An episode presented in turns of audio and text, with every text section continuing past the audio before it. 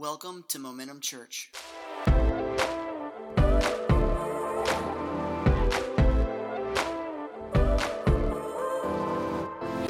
I want you to open your Bibles this morning to Revelation chapter 2. We're going to get to Revelation chapter 2 in a second. And um, this is our second week in our series called the, the, the Floor is Lava. And I think you get the gist that when there is impending danger, when there's something around us that is impending danger, that we can find a stable place, right? Everybody just kind of put your foot on the ground. Yeah, yeah, just a stable, a solid place of safety and provision. And, and I, I, the, the, the purpose of this whole series is this sentence that we want to experience God's blessing in the middle of increasingly heated times. Now, this was written 2,000 years ago, and those days at that time were very heated politically, socially, spiritually. Amen? It was a very heated climate that this, these, these letters to these churches were written to. But guess what? 2,000 years later, it's still heated at times. Amen? And when you get into hostile environment, don't you want something, a place of safety? Now, I'm not saying you're not going to go into the world. Amen? If you know anything about me, I'm not like run from the world kind of guy. Amen? All right? I, am more like, hey, we're in this world, but we're not of it. Let's find a way in the midst of things burning down all around us to, to find some stability with Jesus and let Jesus be seen all around us. Amen? Amen? Because the world, in some ways, is a trash fire. Come on, somebody. Right? But Jesus, man, He is that one that we can come to and find some, some footing, some, some stability there, and walk in some blessing. And it's good in the midst of hostile environments to have a vessel, if you will, of safety. I know that because this afternoon, did you see those canoes when you were coming onto the property today? Some of you might have saw them. Yeah, this afternoon I'm headed to the Okefenokee Swamp and I'm going to jump into the Okefenokee Swamp and I'm going to get in there with the, the canoes and the alligators. And guess what? I'm going to be glad that I have a floor underneath me and I'm not in that water. Amen. I can't wait though. I hope I see some big ones. I do. I do. And, and I was watching videos. I saw an alligator hit this kayak and this guy, he rolled under the water. The kayak, he knocked him over. He had a GoPro head camera thing, and he goes under the water, and then he did that kayak roll move where they roll back up. And you could see when he came back up, he was like, oh my gosh, oh my gosh. You could just hear him, you know? And I thought that was amazing. The thing that was a little troubling is I don't know how to do that roll. so I don't. I really don't. So if I roll, it's not going to be a beautiful thing. So pray for your pastor this week. But I go into the water tomorrow morning, Monday, and I come out Friday. Five days of canoeing through alligator infested waters. But the floor is lava, but I'll be okay because I got a canoe. All right, so open your Bibles to Revelations 1. I want to start there first. I know I said two, but I'm going to start at 1 first. A lot of times when you think of Revelation, you think of all the impending danger, all the scary stuff. And and as I was talking about this with my team, you know, and talking about this over the last few months with different people, I had somebody just kind of say, So, are you just going to kind of rail against the church for seven weeks? Is that kind of what the series is about? And no, not at all. There's a blessing that comes when you find how God wants you to live in the midst of the hostility, in the midst of the tribulations, in the midst of the struggles and strife, all the fire around you. And in Revelations 1 3, it says, Blessed is the one who reads aloud the words of this prophecy, and blessed are those who hear and who keep what is written in it, for the time is near. So there's a blessing that comes by looking at this prophecy and lining our lives up to it. And there's something beautiful about it because it starts with seven letters to seven churches, much like us. Wouldn't it be cool if you opened up the book of Revelations and it was like Ephesus, Thyatira, Sardis, Momentum? Guess what it is? Yeah, it is. God has a word for each of us in this room. And every week of this series, something we can grab onto to bring life change to us. So, the letters to the seven churches, here's the thing about them they were public. How many would like your mail read out loud? I'm just gonna start calling Kyle, stand up. I'm just gonna tell people what I don't like about you. Number one, he's very handsome, and I, I just don't like that. I just don't, you know? No, no, I would hate to have my mail read out loud. But, but this was this way. All these things spoken about these seven churches, all of them could read about each other. And it wasn't the idea that, at least I'm not as bad as Thyatira, or Pergamum. Can't hardly even say that name, Pergamum, you know? Uh, you know, it's a, no, it was the idea that I would look at those things and go, you know what? I'm not dealing with that now, but someday I might. Have you ever noticed that when you get saved? Like your life starts to change pretty rapidly, pretty quickly. But then after a season of time, it's like, man, old things that you thought you had whooped, you had victory over, they start to come back. I, I thought my mouth was controlled, and now I'm running it again. You know, am I alone in that? Yeah, yeah, no, no, okay, no. I know, I knew you, Kyle. Handsome and a gossip. I knew that. No, I'm kidding. so one of those things was you look at this, it's just like, yeah, I may not be dealing with that today, but I'm to deal with that someday. And so as we look at all seven of these churches over the next seven weeks, starting today, you know, basically look for where God is speaking to you in those things, okay? Don't look at it like, oh, that's not for me, that's for somebody else. Almost every one of these will hit us somewhere, and they are very humbling. And they're meant to be hum- humbling. God really calls some stuff out in our lives because He doesn't want the effects of culture. He doesn't want lava. He doesn't want all this stuff to, to quench and to rob us of our influence to make a difference in the world. And so He speaks to us. So it's humbling, but also it's encouraging. You know what I love about God? He, he won't only say you're wrong, He'll also say, here's how to make it right. Don't you love that about Jesus? It's a bad parent that will point out how you're wrong without saying, here's how you make it. Everybody say, right. And so that's what Jesus does. He doesn't just humble us, he also encourages us through exhortation.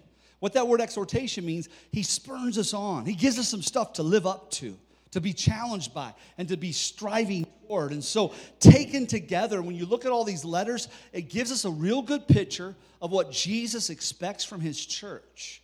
He, he expects us to be a faithful gathering of people who have a desire to overcome in our lives and to help others to overcome. And he, I believe he still expects that of us today, 2,000 years later. When you look at the different letters in the book of Revelations, you're going to see that there's seven elements that are in every single letter. And so I want us to walk through these elements, and we're going to look at the church of Ephesus, and then we're going to ask the Lord to show us a couple things that we may need to be exhorted in, spurned on in when it comes to our faith in Christ, all right? So the first element that you're going to see in every one of these letters is each begins by stating who the letter is addressed to. In other words, God cares about you specifically. Is that good? He's not just saying to the believers, he's saying, no, to the church of Ephesus. I have a word for you. And so it begins with the letter who it's addressed to. Verse 1, it says, To the angel of the church in Ephesus. Now, I told you last week what's crazy is the letters are written to the angel to deliver to the church. Guess who the angel gets to be? Me.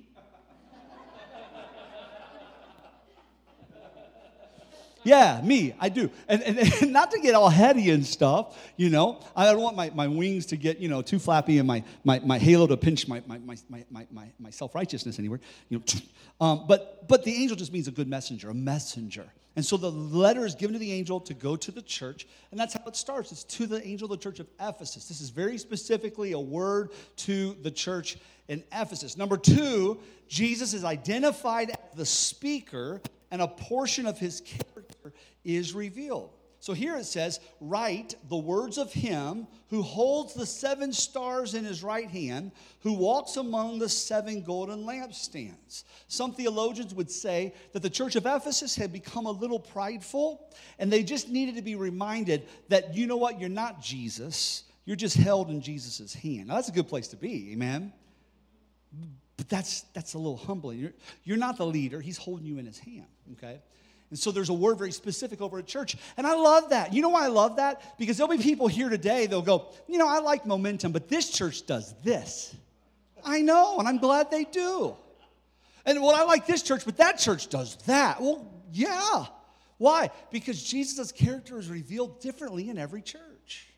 I mean, there's some core things, but every church, that's why we're all big family. It's, it's one team. People often will say, Is First Baptist your competition? You know, no, I could take Johnny. No, I'm kidding.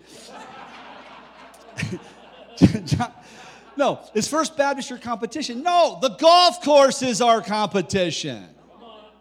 Amen? Allatoona Lake, Lake Lanier is our competition. It's not other church, that's our teammates. And every church has a different flavor because Jesus works his character in all of us in different ways. So I love number the second part that he identifies, he speaks to us out of a portion of his character that we need. Amen.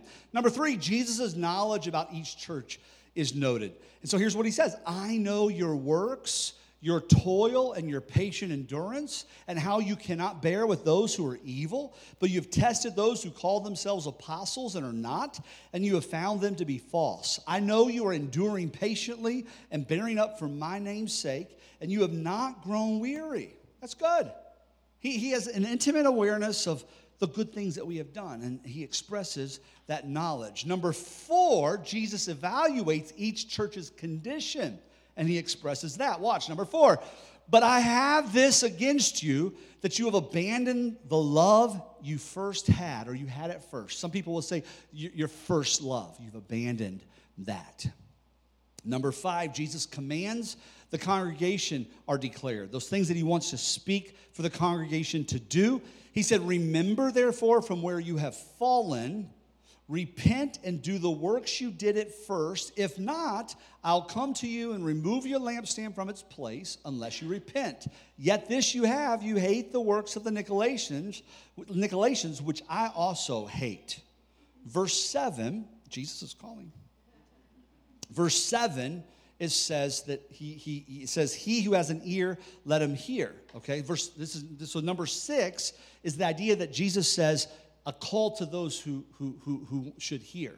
That doesn't mean we'll answer that call. That's how it was when Jesus would teach. He would say, Those who have an ear to hear, let them hear. All right? There wasn't an epidemic of earless people in Palestine. It was the idea are you willing to hear and respond to what I am saying? And so you see that at the end of every one of these letters to the churches. And then finally, the seventh one, Jesus offers a promise. I love this. Verse 7, or verse, um, yeah, at the end of verse 7 to the one who conquers, I will grant to eat of the tree of life, which is in the paradise of God. There's, there's eternal blessing for the one that overcomes, the one that conquers. I'm not going to get into the one that conquers much today because other churches, he gives that promise to also. That's a big part of the book of Revelations, is those in the midst of hostility being able to be overcomers. And the word conquer is a good word, but I like the idea of overcoming. All right? Conquer sounds like we're trying to defeat somebody. Guess what? The person you most likely need to defeat is sitting in your chair. Right? So, so I'm not I'm not just conquering myself. I'm overcoming those things that, that hold me that hold me back. Amen. Let's pray. Father, in the name of Jesus, over the next few minutes, would you just guide our heart?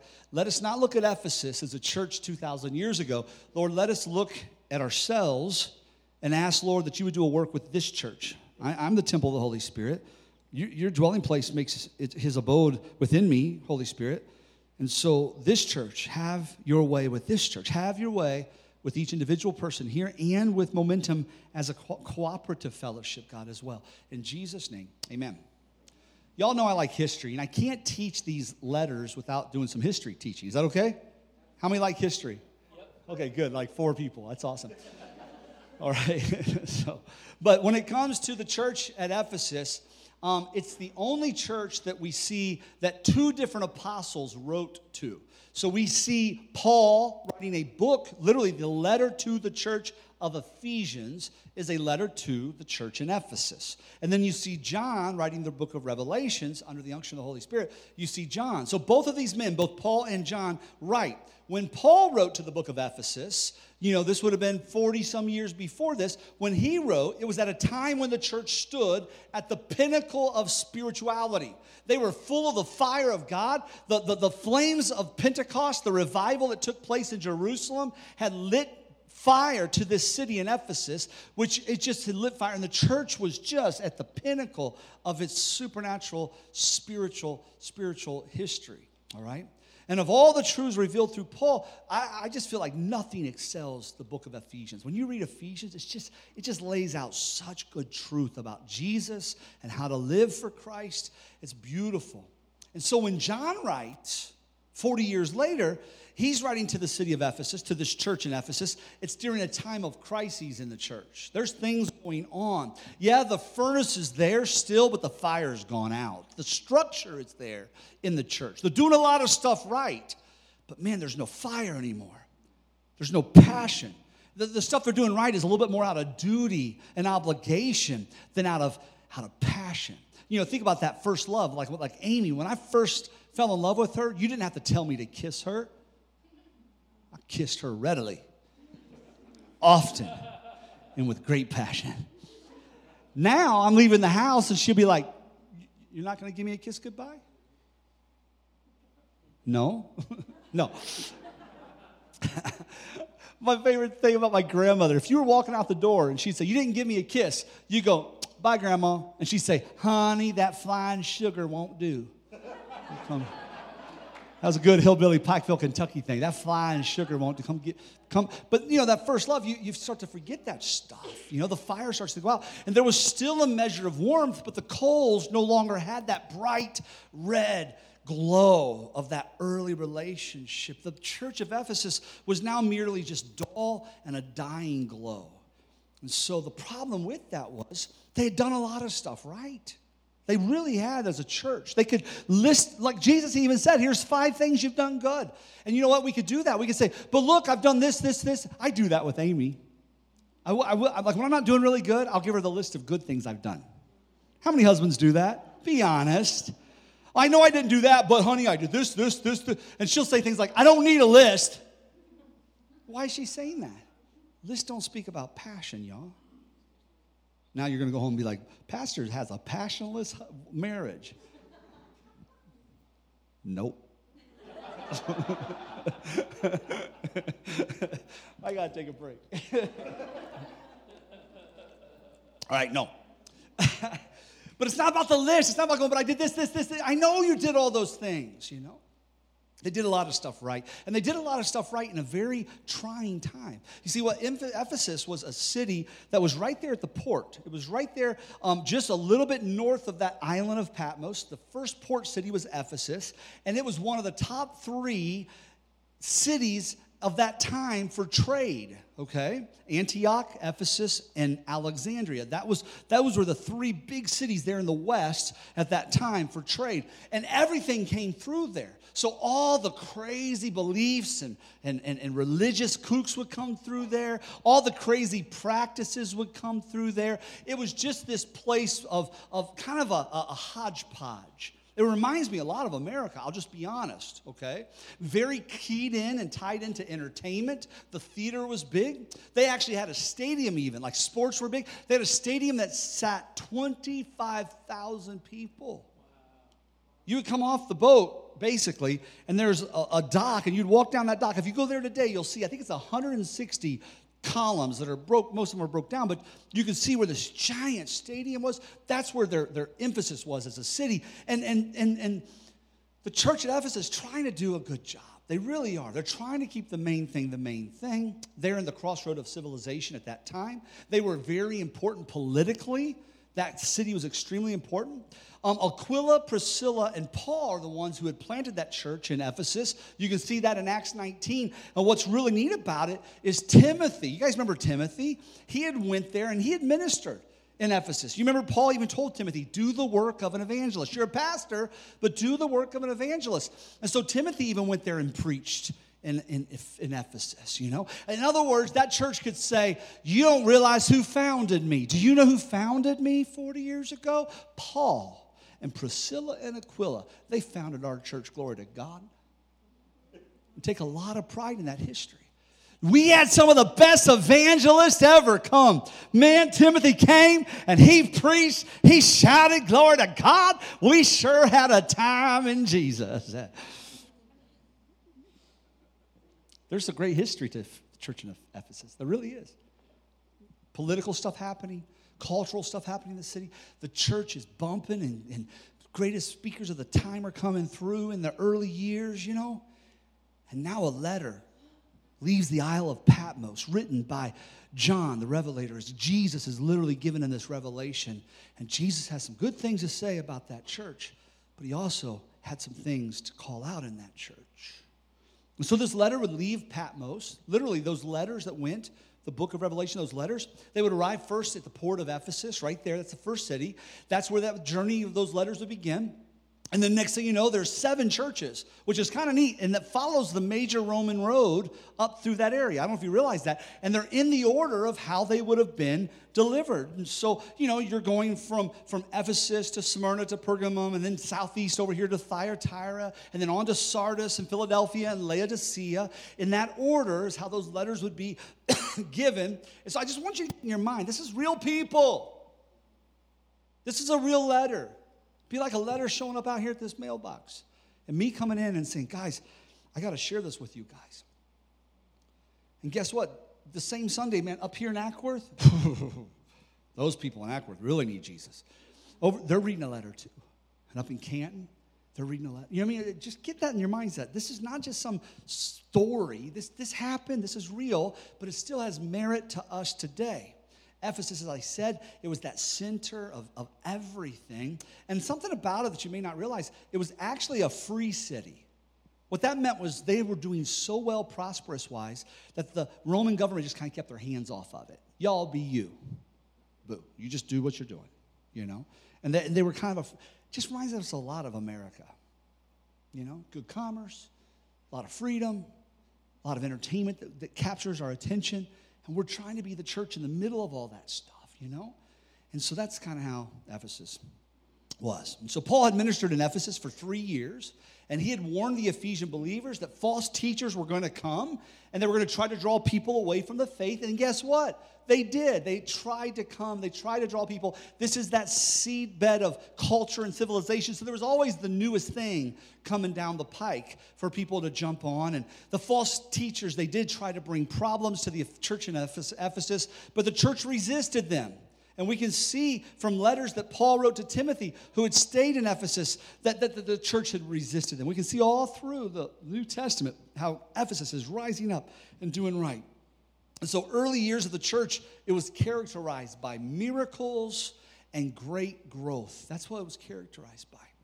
And then, as you look at this scripture, this letter going to them, you can see there's two themes that emerge in the story of, of the church at Ephesus. And the first is that of struggle.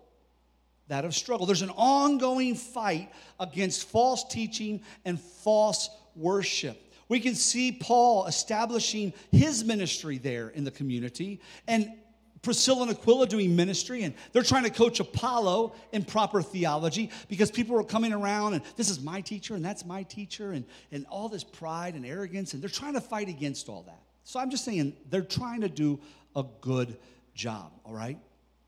And what we see is Jesus comes along and he commends them for five things. We've already read them. I'll just say them one more time and put them on the screen for you. So they were working hard. I love that Momentum Church is a hardworking church. Do you know we have a newcomers dinner? When we do our newcomers dinner, you know? One the first things, as soon as it's over, guess what we do? These are people that aren't members yet. As soon as newcomers dinner is over, I say, okay, everybody, let's put up the tables and chairs. Do you know why I do that? Because I'm not going to have lazy Christians going to my church. Come on, somebody. I'm serious. This isn't a country club. This is a group of people. We love each other. We take care of each other and we watch out for each other. And if we can't do it in the house, we definitely won't do it outside the house. Amen? So I get you serving here, so you'll serve out there. Smile. I love it. And I thank you, Chaz, for washing my car. That was so nice of you. No, I don't do that. I don't take advantage of it. Amen? But if you ever wanted to, I wouldn't stop you. No. So they work hard. Number two, they, they persevere. They have patient endurance. They're going through a lot, those 40 some years up to this letter being written, and they've had patient endurance. He, he commends them for resisting sin. Literally, you do not tolerate evil, is what they told them, which that's awesome. What was one of the evils that they were dealing with? It says it in the scripture. They did not believe the lies of the Nicolaitans.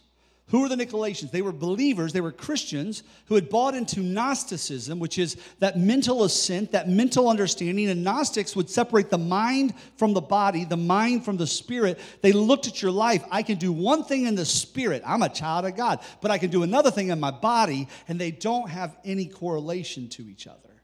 Well, think how problematic that can be.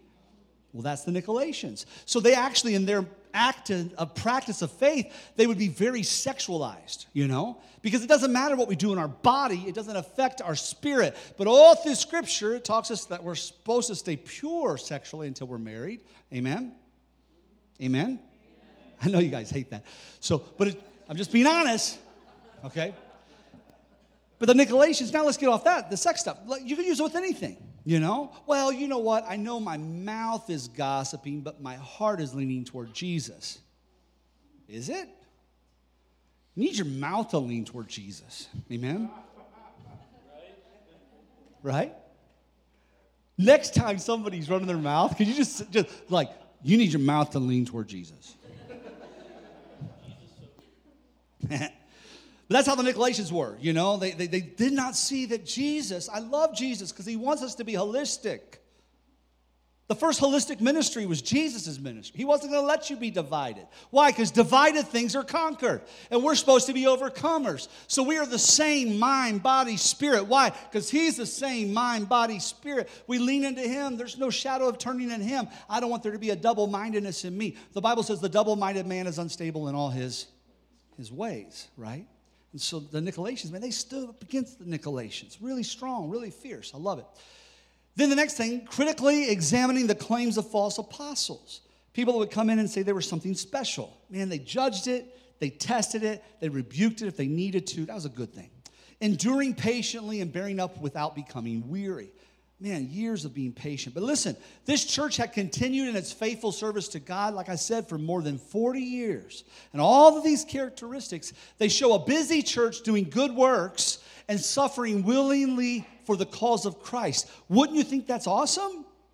Wouldn't that be something that there would be nothing to speak against it? This church was full of good works. It had a magnificent program, if you will. But guess what? Correct doctrine isn't enough to make a church strong, even when you add a good dose of service. Correct doctrine alone. In other words, doing the right things without the right motivation will fail you over time.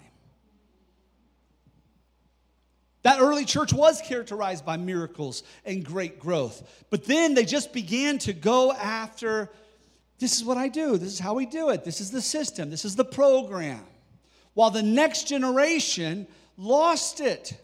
And we can look at the next generation and say, What's wrong with them? I'll not do that. Do you know why? Because the fire was lost in the first generation before the second ever became dull. Amen? There's no second generation Pentecostals. What I mean by that is you need a fresh fire for yourself. Amen? We need a fresh fire for ourselves. That's what was going on here. And so, yes, there is a theme of struggle, and they have overcome, and they've done a lot of stuff right. They've done the list. Look what I'm doing, Jesus, for you. Pop, pop, pop, pop, pop. But there's no passion in a list. There's passion in love. Amen? With this idea of something fresh for young people, I, I really feel in my heart, and we've been talking about this as a staff for a little season we want to have a prayer night for young people, not for young people to come, all right? This is for us to intercede, for us to get the fire first, amen? For us to lean into our first love first, so we can have a fire that can be a fire that lights the next generation. Come on, amen? So on the 27th, always during our fasting, what we're doing now, we always have a night of worship and prayer. This is a night of prayer from 7 to 8 on the 27th, Wednesday. And it's going to be focused on praying for our children, through 20, 25 year olds or so. You know, basically our children, our young adults, or our teenagers and our young adults. And I want you to fill this house. We're going to come here and we're going to intercede. Amen? And, and, and we're not bringing the kids. This is just for us to go after God, okay? And so there'll be prayer points and various things for us to be praying about. But, but I just, man, I just want us to have that fresh Pentecost for us. So that fresh love, that fresh fire that people need to see, they'll see. Amen? So put that on your calendars. So that first is struggle. The second theme from the book of Ephesus is the story of love. Love. So Paul spent about three years building relationships in the town of Ephesus as he ministered there. So it wasn't surprising in Acts 20, you see when he's leaving there, they're crying, they're hugging, you know, they're, they're kissing each other. I mean, it's a, it's a loving community, right?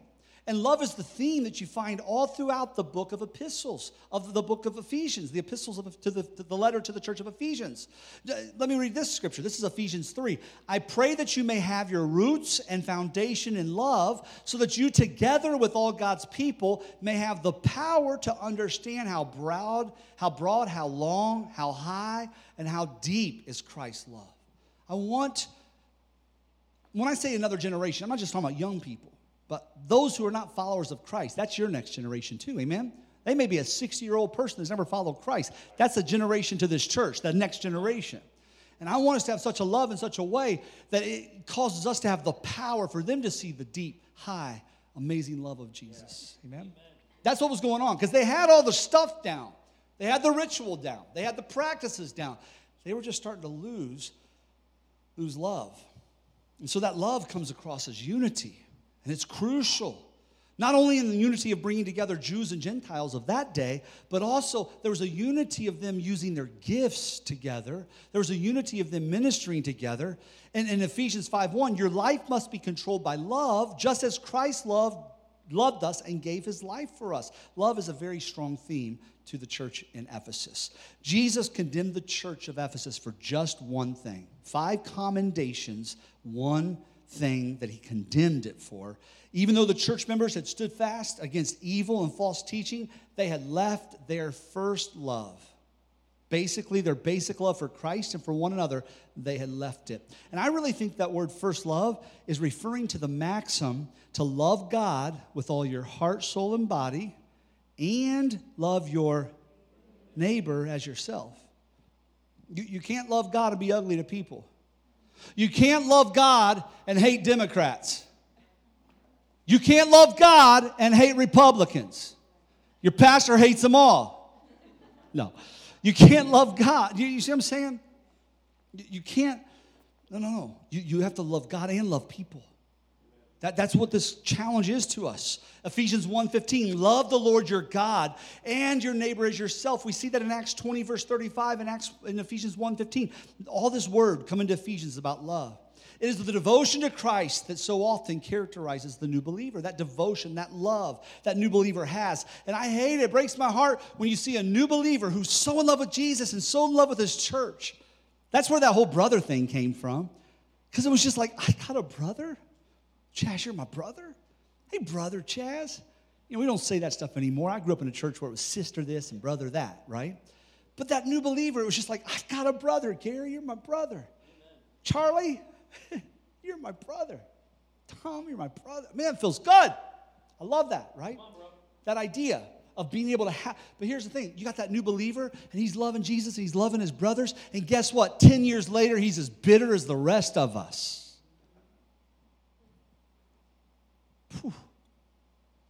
And we wonder why generations don't want to walk after Jesus. But, but, but, but, Pastor, we do this, this, this, this, this. I don't smoke, drink, cuss, or chew, and I don't date girls who do. Unless they're really cute. no, no, I don't. Well, I don't care about your list. Where's your love? That, that, that, that speaks to people. Amen? And I've seen it with believers and we lose our love with Jesus, and then we start to get bitter toward people. Hmm. I'm almost done. I'm almost done, y'all. Both Jesus and John stress love for one another as the authentic truth of the gospel, of the good news. No greater man, love hath a man than to lay his life down for a friend. It's love, guys. And so, in the battle to maintain sound teaching and moral and doctrinal purity, it is possible to lose a loving spirit. Yet we need both. We need doctrine and moral purity, yes, but we also need love. And I do realize that struggle, that's what they were fighting there in Ephesus the struggle, the struggle. A prolonged conflict over time can weaken and destroy patience and affection. You know how it is. You got tense, tense things coming at you, and all of a sudden, as a boss, you snap. Staff, have I snapped? and they lie. Yeah, I mean, that just happens. That's part of life, that tension. You know what I mean? And then you, then you don't act out of love. You snap. What it's speaking to here. They've been dealing with struggle and they've been trying so hard. But in defending the faith, we got to guard against any structure or rigidness that weakens our love. They're not worthy of our love. I didn't see that in Scripture. Now, I'm not saying that we're not looking at things, judging things, being wise. Okay, I do. I think there's doctrine, there's moral purity. I'm not saying that, but how do we come across with those things? This was definitely a busy church with lots of great programs, but no amount of activity, however intense, can compensate for a lack of love. The world needs to know that the floor is lava, but there's safety. There's a place of refuge. And I believe it's Jesus, but I believe it's in Jesus' bride, it's in the church. But they're not going to see that unless there's, there's love. So, when our motivation is duty rather than privilege, it does not take long for a people to begin to forget, and the next generation misses out. The next generation comes along and they see the actions of the previous generation, but they don't know why they do what they do. Like, like why do we take up an offering?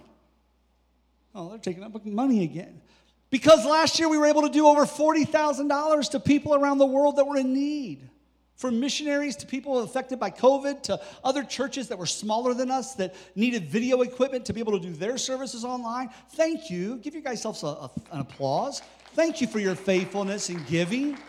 We tithe so that we can help people. Amen. That's a form of love. We're showing love. That's why we give. Why, why do we meet on Sundays? Because we really like to be together. Amen. Hmm. Why should we not mingle the doctrines of the world with, with our script? Because we love Jesus we love what his word teaches us. So it comes out of a place of love. If we don't pass on the why with the why, the how, we are robbing our children and the next generations that follow. So it's not just important to believe correctly, but we also must love Christ and others deeply. And so we see Jesus commending them for five things, condemning them for just one, and then we see him commanding them two. The Ephesian church receives two commands. The first is to remember. It says, Remember. That's a call to reflect, to go back. The Savior is saying, Remember the way it used to be in your relationship with me? Remember how it used to be? Start to recognize and look back at how it once was. So we remember. And then we go, Yeah, it's not that way anymore. So then guess what we do? Number two, we repent. So we remember and we repent. This week, as we fast, I want you to ask the Lord begin to show you those things? what's standing in the way of my love toward God? What's standing in my way of my love toward others? What is it about? I'm not going to give you anything. I want you to just pray in your fast and ask the Lord to show you what is standing in my way. What, what I'm going to remember, yep, I'm missing it. I'm recalling back. I'm missing things. And now I'm going to repent. So what's standing in the way? Once he begins to show you those things, remember, remember when he shows you, you have to act. Amen? No man has truly repented when he does the same things again and again. The proof of repentance is a changed life a life changed by our effort in cooperation with the grace of God. It's not just you, but you lean into His grace and He will help you. But repentance must lead to action or it's not true repentance. And so the repentance leads to action. What was the action? Do your first works over. So you have forgotten your first love, so now do your first works over. For some of you, maybe maybe you were baptized as a teenager and fell away from the Lord and haven't served God in a long time and you've come back to faith in Christ and you want to be baptized. Next Sunday, we're having baptism. That's a great first work. You know? I'm going to I'm going to identify with Jesus again publicly. I'm not saying that you need to get baptized every other week. Amen? I'm talking about a life changing moment, a life decision. It's not your mama's faith no more, it's your faith. You be baptized. If you haven't been baptized, you haven't even done that first work yet. Do the first work. It'd be like, Amy, I love you but I never take her on a date. No, do the first work. That's baptism. Amen. Some other first works confessing sin, prayer, studying the word, meditating, memorizing scripture, having fellowship with believers. Really, just that idea of the first love, being occupied with Christ and focusing our life on Him, our faith on Him, and allowing everything in life to line up to that. Amy, when I was dating her at the first church I worked at, they would, they would say, How is she so sweet doing? I didn't realize that's what I would always say. Uh, they would say, So how's, how's Amy doing? I'm like, Oh, she's so sweet. I was, like, Oh, she's so sweet. She was on my mind. I was always concerned about her, wondering how she was doing. She's so sweet. Have that kind of affection for Jesus again. have that kind of affection for his people again. When somebody's like, man, I, I have a prayer need, I'll pray for you, and that's where it ends. No, I'll pray for you. And you literally begin to pray. And a couple days later, you're calling and following up. And how are things going? And you know what? When I was praying, the Lord spoke a word to me. Do you know we believe in the prophetic around here? And so I was praying, the Lord spoke a word to me, and I feel like I'm supposed to tell you this. And then, you know what? The Lord would have you to know, and you speak that word of prophecy to them, and they can judge it and look at it and say, Yeah, that's for me. I needed that. Thank you. Well, that's the Lord speaking. I love it. And so I want you guys to come and be baptized next week. Come out for fellowship. We're going to end the fast on the 31st with breaking the fast with breakfast. Oh, come on. Biscuits, gravy, and Jesus? No three sweeter words ever clean out my biscuits, gravy, and oh, Jesus. So, five o'clock. Well, that's just a church dinner. No, it's not. It's your family coming together. Come out that night. Amen. This whole sermon's not about getting you to come to a dinner, okay? I'm just saying that's part of that fellowship of getting to know each other. And so it says here that if you don't do these things, the lampstand will be removed. Does that mean you're going to lose your salvation? No, no, no. The lampstand was that physical witness to the city of who Jesus is. And guess what? The lampstand was removed. Ephesus did not learn. And the fires of revival went out in Ephesus. Today we have an opportunity as a church. Will we allow the fires to go out here? Or we embrace our first love for Him and for each other? Amen? Let's close our eyes for a moment. Jesus, I just ask that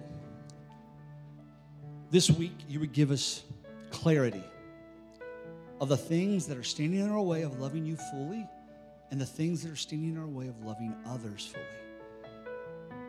That we wouldn't stack our list up and compare it to others.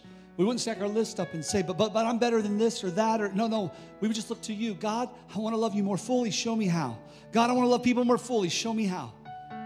And in that place of just simplicity, that you would breathe a fresh fire into us. In Jesus' name, amen. Thanks for joining us for this week's message. For more information, please check out www.momentumchurch.tv.